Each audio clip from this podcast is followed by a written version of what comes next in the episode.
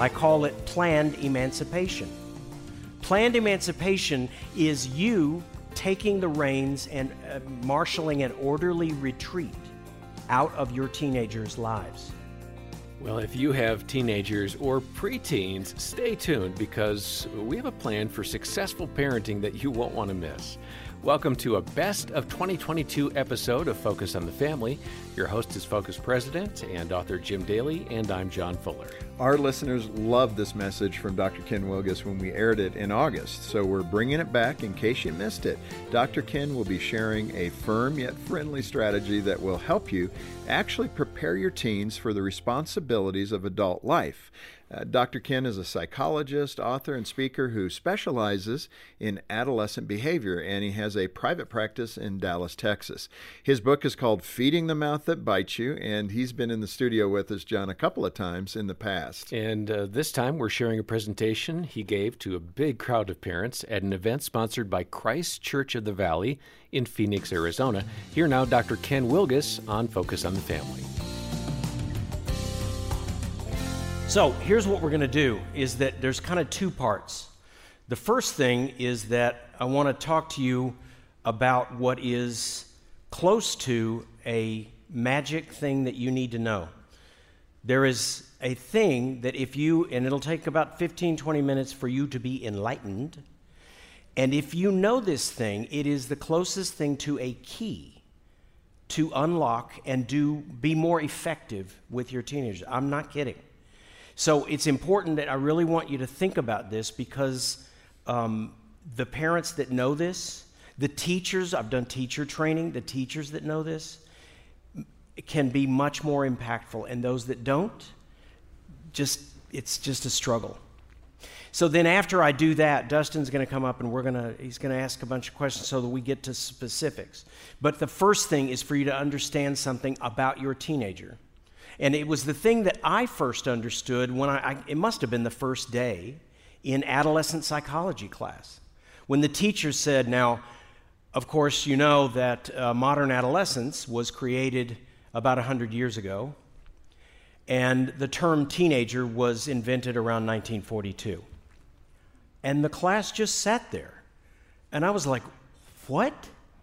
What he's talking about is something that is critical for you to know when you think about teenager, with the things we joke about, surly, argumentative, emotional, uh, rebellious, all those things that we think about. 150 years ago, no one would know what you're talking about. A 13 and 14 year old boy was out working with the men. A 14 year old girl was very likely married and pregnant. This is a new thing and it's important that you know that. This was created. And what's been created, and there's many books about this, but the clearest example is that, or statement, is that we have artificially extended childhood to a, a very, very long, never ending stage. You are living in a culture that does not know how to translate its children into a- adults. And, and, it's gotten worse over the years, and this has been going on. It was there with your parents and your grandparents, but it's gotten worse and worse. It went from what we do in America is you have a thing you can't fix, you make a movie out of it. So we had Rebel Without a Cause, and then it becomes failure to launch. It just gets harder and harder. So here's the thing that you need to know, and I am not kidding. The thing that was known all around the world for all of time, and it is this childhood comes to its natural end by about the age of 13. That is virtually when it is over. It does not mean your job is over, but this is the part that I cannot emphasize enough. Your job changes because teenagers are not old children, they are very young adults. Now, don't panic. They're very young, very poor adults. They own nothing, you know, and they're very inexperienced. But they are, and they have crossed over into adulthood. Your job will change from teaching to training. And the most common mistake that parents make is using childhood parenting techniques with adolescents. When he was seven or no, 10, he never liked cleaning his room and would say, you know, not Justin, I mean it. You need to get in there and clean your room. And he would finally go in there. Now he's 15.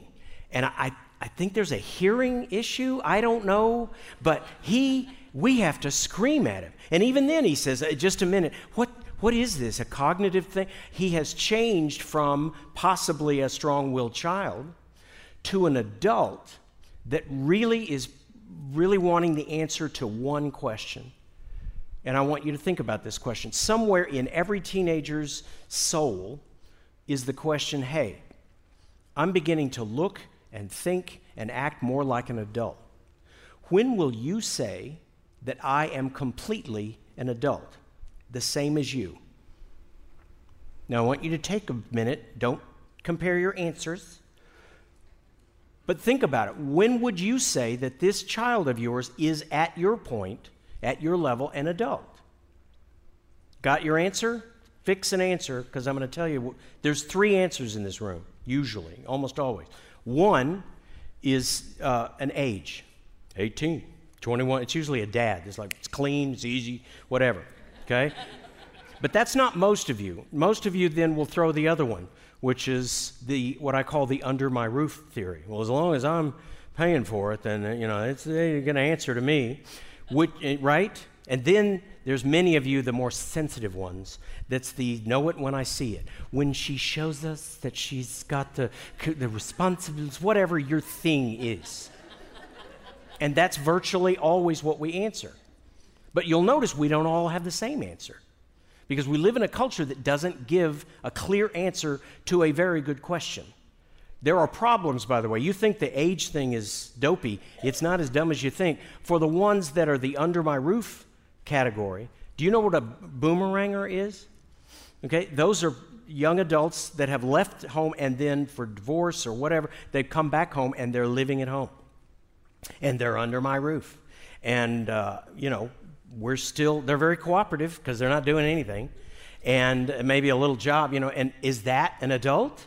Because under that theory, no, they're still not. Yeah, they're an adult. That 30 year old at home is an adult. Yeah, thank you. That's right. Uh, the know it when I see it, right? Whatever your thing is. Don't you have Uncle so and so that's like 50 and he never learned that? So he's not that either.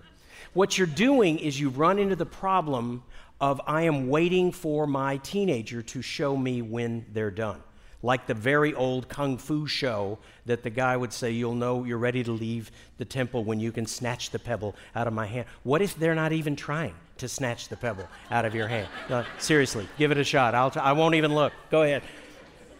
It's a problem where we wait for them.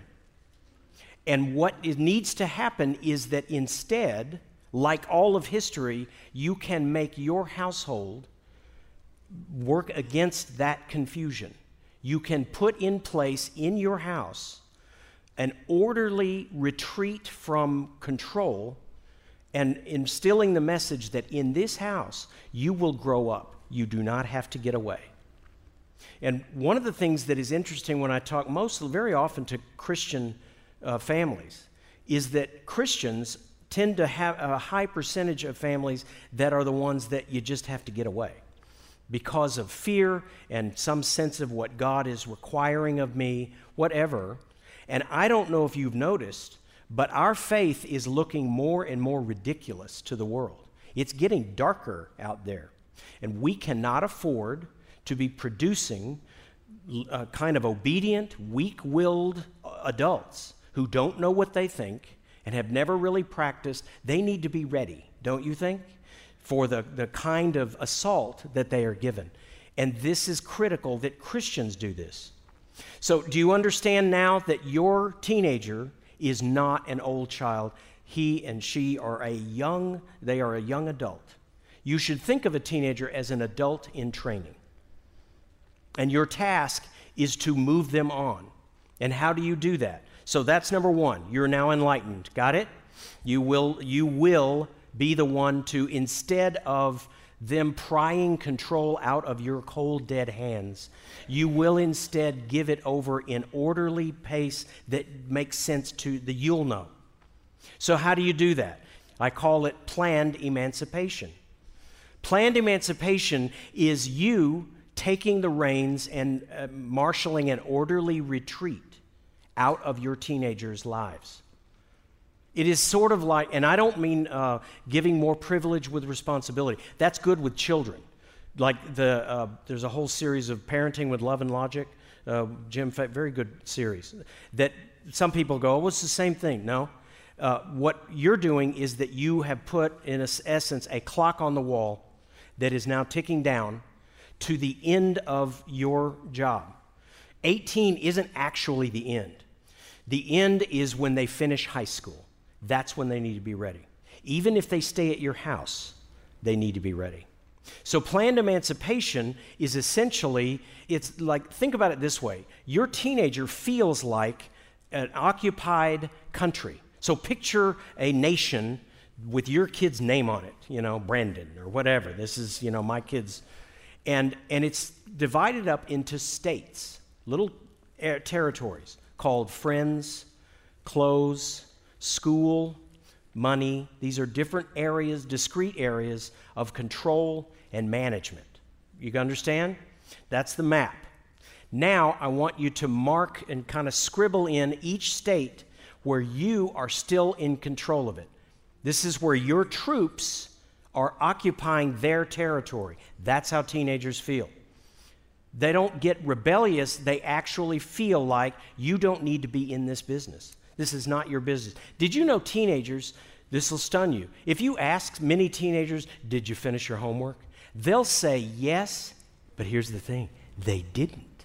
They will, they will lie to you. And it's not uncommon, they don't even feel guilty about it. Dr. Wilgus, I think it's a social, is he a psychopath? How could he? No. There is actually normal lying. Normal lying is essentially a passive war against you. And I'll tell teenagers, I'm like, dude, you don't need to be lying. You need to have the guts to tell your mom what you think, which is, I don't think this should be your business. And I don't want to tell you the truth, and you can't really find out. That's what teenagers, you're an occupying army in their territory. Does that make sense? So, what you do is that you announce at the beginning of adolescence, you announce that we are going to be retreating out of your life, one state at a time, and we will be gone. And you want to keep letting them know that. You will grow up here. The answer to most all of your questions is never no, it is not yet. So if you want to be able to do this and that, not yet, but it will come to this point. And the more that you give over freedom, freedom is not, uh, I will give you a chance to do it, and we'll see how it goes. Freedom is, this is no longer our business. This is up to you and God, and we are out of it. And you pull your way out so that eventually that map, they are in control of all of that. Does that make sense? I'll give you some examples. And just so you know, that's my wife. Sally, stand up, wave. Sally, 40 years we've been married. Thank you. And that poor woman had to put up with all of this stuff with this mad scientist husband of hers, that we did all this stuff. So, for example, when our kids turned 13, among whatever present they got, you no longer have to keep your room clean. Stay with me. I've had mothers bring a photo going, You mean this room? And, you know, don't bring up asthma either. They're not going to die. Don't do that. You don't need to keep your room clean anymore. With freedom always comes responsibility. That's, you know, where the washer and the dryer are. You'll be doing your own laundry. You don't want us going in messing with your stuff. It's now up to you. Oh, and you can keep food in there if you can afford an exterminator. But since you cannot, I'll probably charge you 50 cents or a buck for any plate, whatever left back there, almost like a landlord.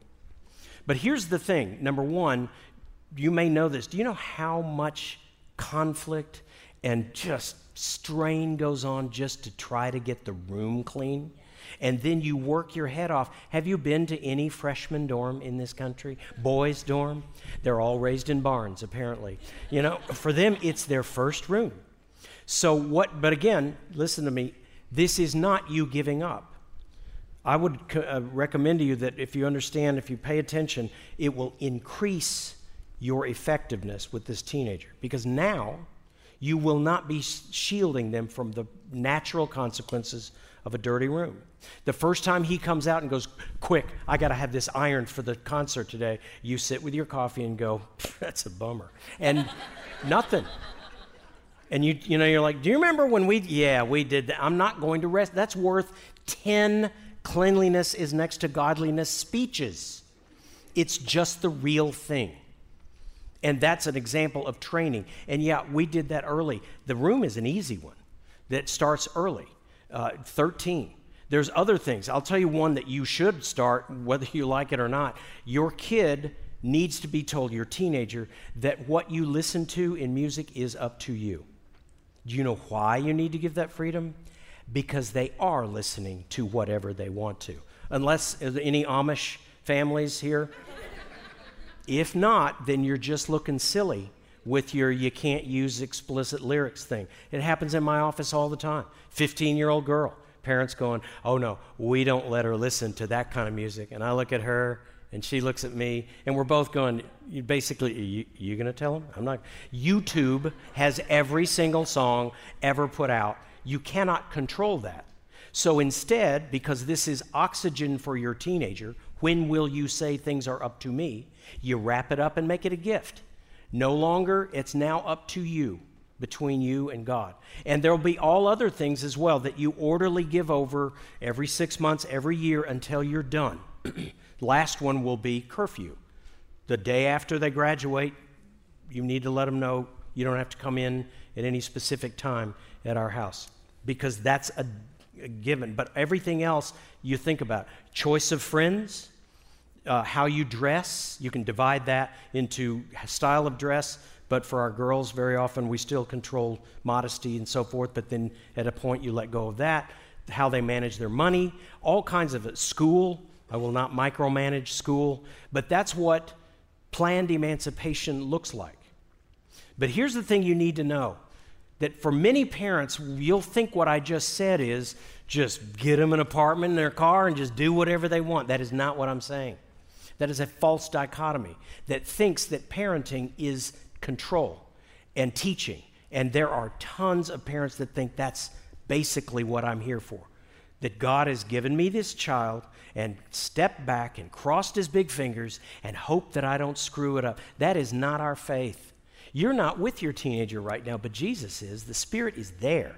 And He's not really needing your help. You get to participate in this and how you do it and the fear that comes with it says a lot about your own sanctification, your progress in the faith. So here's the thing you need to know when you're doing this, that is the thing this need for individuation. Your teenager needs individuation, is the answer to that question. I need to know when I am free uh, of your control and I am an adult. And there is no other need that is equal to that. That is the primary. And what you see, what we call normal teenage behavior, is teenagers when we're stepping on their air hose of any kind of respect and uh, freedom, and they're pushing back, and, and we're going, look at them flopping around there. What's the problem? Step, get off the air hose. Give them some freedom, some respect. And here's the effect that it has, and this is important two areas communication and discipline. The first one, because it's more important, is that when you're stepping out of their life, when you are announcing, oh, yeah, I forgot, that's up to you, that's your friend, I wouldn't be friends with that guy, but hey, that's your call. When you're regularly doing that, then it changes your communication in ways that many of you haven't even thought about. Do you realize that when you stop pretending to be controlling their music, for example, you are then free to go, hey, can I look at your, your playlist? And you can talk about it. If they're defensive, you go, dude, I already told you. That's up to you. I just want to see what you're, you're looking at. And then you can talk openly. D- does it bug you to listen to Kendrick Lamar on the way to church, or is that okay with you? Doesn't it? And you can really talk through things that some of you have never had that. You may never have had it with your own parents. But that kind of communication is important and it uh, affects their behavior more than control. Communication is critical. It's more important first than discipline because it's communication that will take you into adulthood. Many of you know that even now you can barely talk to your parents. Sometimes parents still try to control well into adulthood. Some of your parents are telling you how to t- uh, parent right now and not respecting what you're doing. You've seen all this. That's pretty common. We've been confused for a long time. But you can uh, instead communicate with your teenagers when you're pulling out. It very often opens up the floodgates of communication. Teenagers want to communicate with you, but there's pretty common problems. If you haven't guessed already, the most common communication problem you have is a control battle. You can't make me talk. And don't tell me you haven't tried, right? You've done that thing where it's like, we're not leaving this room until you tell me what is going on. You can't make that happen because it is always by invitation. And the key is you don't have to make that happen. By being uh, free with this, it makes it much easier for them to talk to you. So make sure they know that you know that I'm not trying to make you talk to me about stuff. I just miss you and I wanted to find out what's going on. See, I'll, I'll give you a psychology secret. Uh, when kids, teenagers come to my office, I always do the same thing. I always go and talk to them first because parents are always like, sorry. But you introduce yourself, and they'll, they'll say that you come into the, my office, and I say, So when did you find out you were coming here? 10 minutes ago. Eh, that's what I thought. Your parents were afraid to tell. Anyway, and so I do all that. The parents leave, and I tell the kid there are four rules in my office. Rule one you don't have to talk to me about anything unless you want to talk about it. You can just tell me I don't want to talk about that. That's a rule. Well, that's just obvious. Like, I can't make, but I want this kid to know that I know that I'm not going to be making you talk to me. Second, you can talk about anything in here. You can't bring up something that's going to shock me. It's been a long time. Third, whatever you tell me, whatever we talk about, will stay in this room. And fourth, there's a couple of exceptions to Rule 3. If you tell me you're going to kill a guy or hurt yourself real bad, but I've, I've outlined, and, and they just talk. It's that simple. But what I outlined was a couple of important things. One, I am not going to battle with you about this. And you can do that same thing. I understand that if you don't want to talk to me, I cannot make you talk to me. And the other is you can trust me that I will not tell people that you do not want me to tell. And that's important as well. And then communication is, uh, is much easier. I will also tell you that speech making is not communication. And don't tell me you haven't made your speeches. Some of you are really good at it. You love to kind of, you're like an op- a coin machine. They just put in, you know, politics and you'll start in, you know, politics, and you go in and they just glaze over because you want to tell them what you, uh, and you really feel like that's what I'm doing the right job as, as a parent, by teaching them. And it's normal that they look like they're not paying attention. Well, I have news for you. They're really not paying attention. Parents will tell me, parents love to tell me their speech. So, so she came in at 12:30. So here I let her have it. I said, there's rape that goes on, and, and it just, just lays it out there. And then I'll go, I'll interrupt him, and he'll go, wait, wait. He wants to finish telling me the speech, all right? And then I always ask at the end of the speech, so what was your kid's reaction? And that's my favorite. Well, he didn't say anything, but you could tell he was really thinking, really? Really? Because that kid will come into my office in 30 minutes and I'll go, hey, your dad told me kind of let, let you have it Friday. Friday? Yeah? You don't remember? Oh, yeah. That Was, anyway, I got to talk to you about something else. Nothing, not there at all. Speeches are not communication. That's not what we're talking about.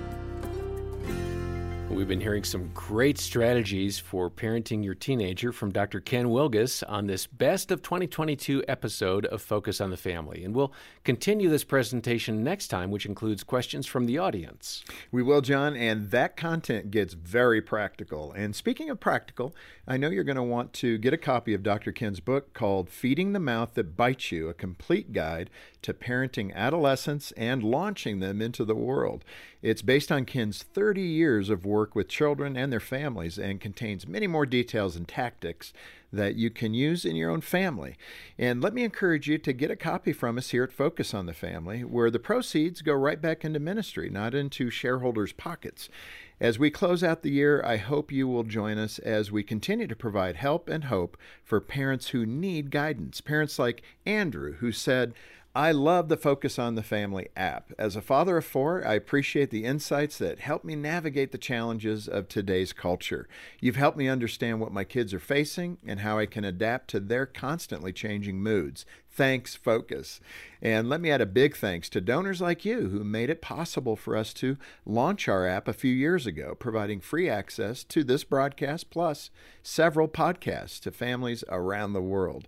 We couldn't have done it without you and your support. And if you're not a donor, can I ask you to pray about that? We really do need your support.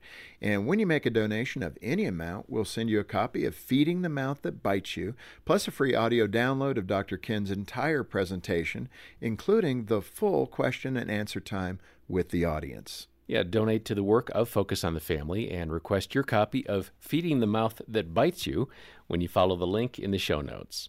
Or call us for more details. Our number is 800, the letter A, and the word family. 800 232 6459. When you're online with us, look for the Seven Traits of Effective Parenting Assessment. It's a free parenting quiz that will help you identify strengths and weaknesses in your uh, role as a mom or a dad. It's going to offer some follow up resources. It's really engaging and very enlightening. It's linked over in the show notes. Next time, Dr. Ken Wilgus shares from his heart. My biggest concern for your teenagers is isolation. I cannot believe in 30 years how what's happened to social relationships. On behalf of Jim Daly and the entire team, thanks for joining us for this Focus on the Family podcast. Please take a moment and uh, share this episode with a friend and leave a rating in your podcast app, won't you? I'm John Fuller, inviting you back next time as we once more help you and your family thrive in Christ.